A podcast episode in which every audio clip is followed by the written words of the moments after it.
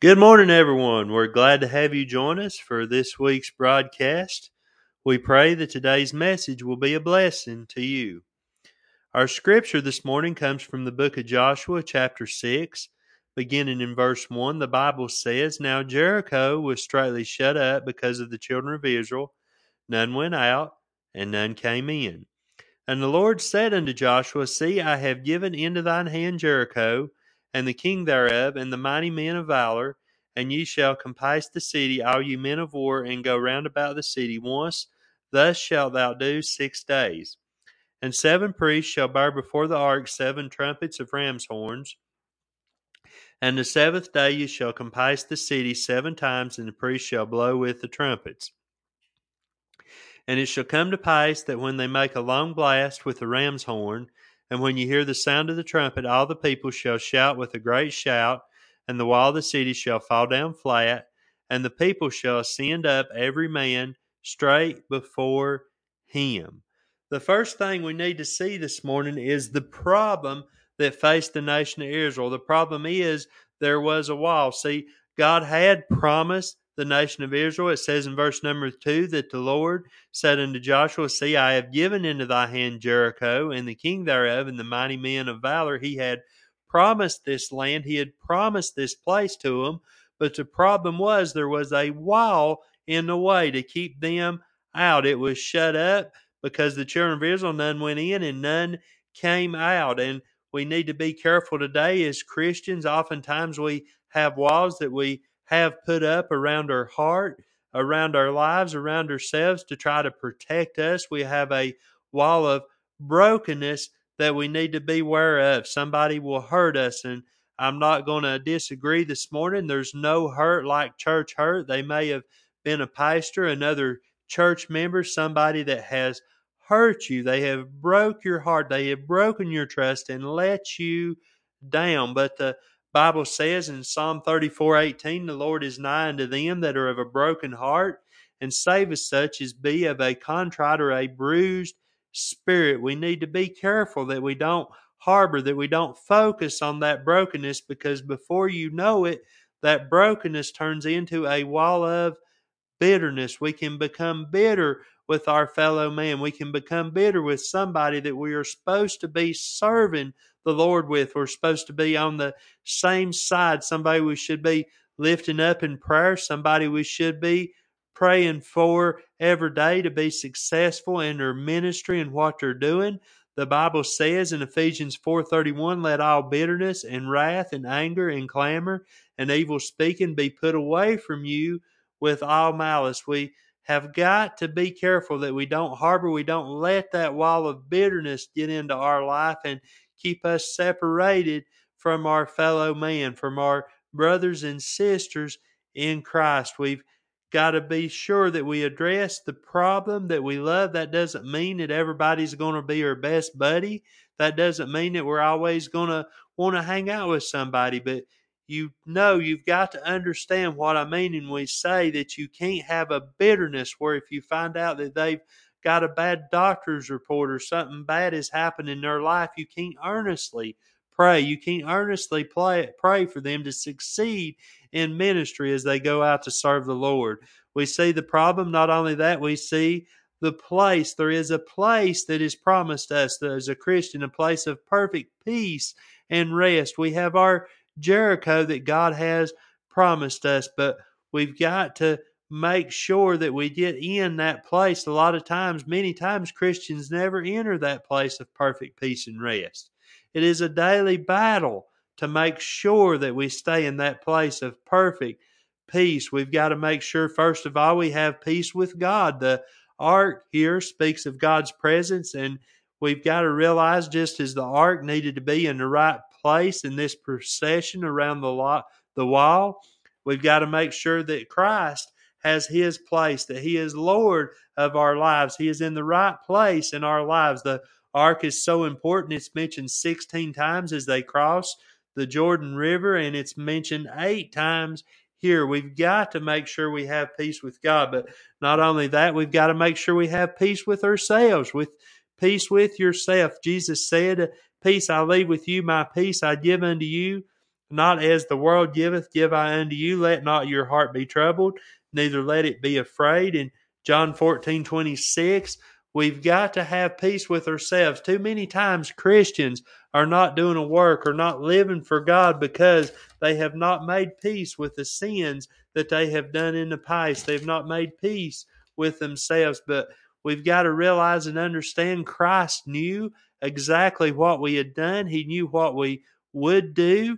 He knew all this when He saved us, but He loved us so much that He saved us anyhow. And if my Lord, if my Savior can have peace with my past, if He can have peace with my future, then I should be able to have peace with it too and just serve God and be thankful. Be thankful for what He saved me from. We've got to make sure that we have peace with others. If you see in verse number 10, Joshua told them that they weren't to talk, they weren't to make any noise with their voice. You say, well, why did he tell them that? God didn't tell them that in the first part of the passage, in the part I read. Well, I believe he told them because he knew who he was dealing with.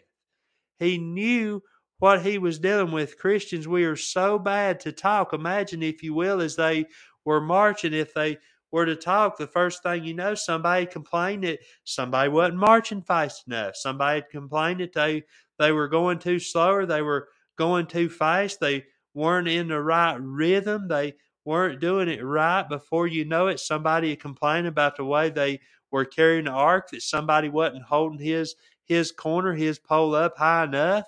Before you know it, they would start to murmur and they would start to talk and they would get their eyes off of what they were commissioned, what they were told to do, and that was to march around the wall. We need to make sure that we have peace with others, that we're not talking about each other, not worrying so much about what other people are doing, but worrying about ourselves and our ministry.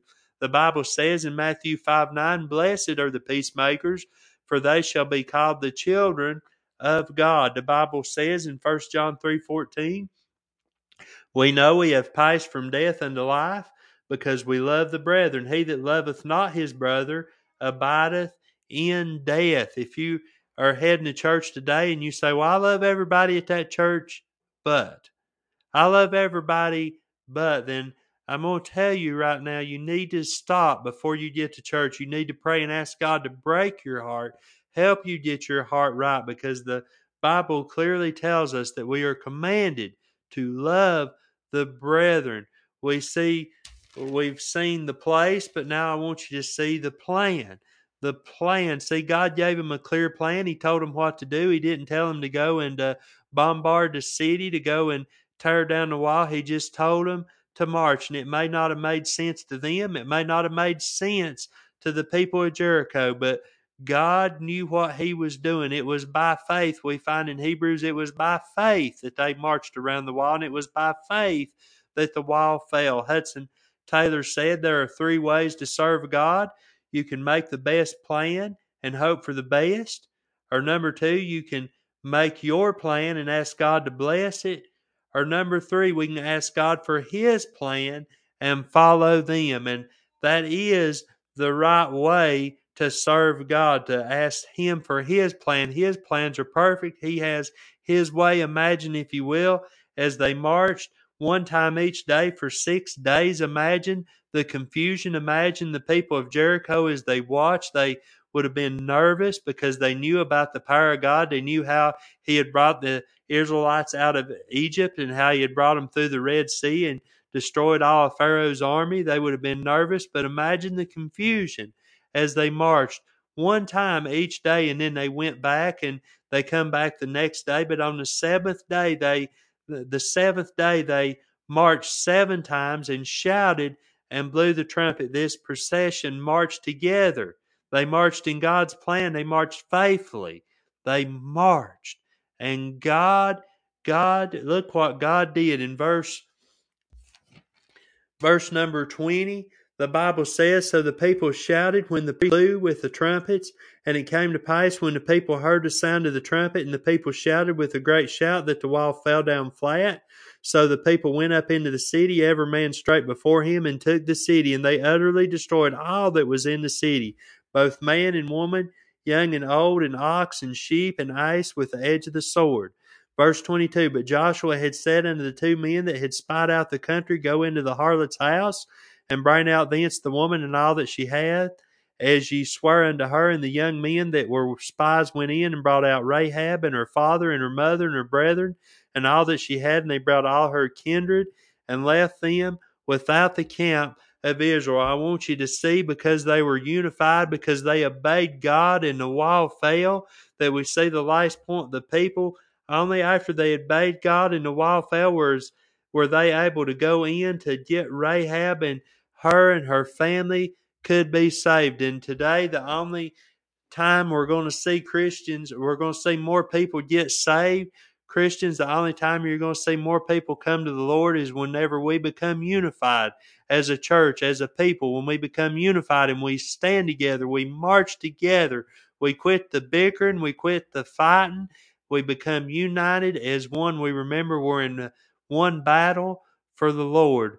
We're in His army. We need to make sure that we march together, we love one another, and we keep our eye on the greater plan that is to see souls saved to see people come to Him. Amen. I hope this morning's message has been a blessing to you.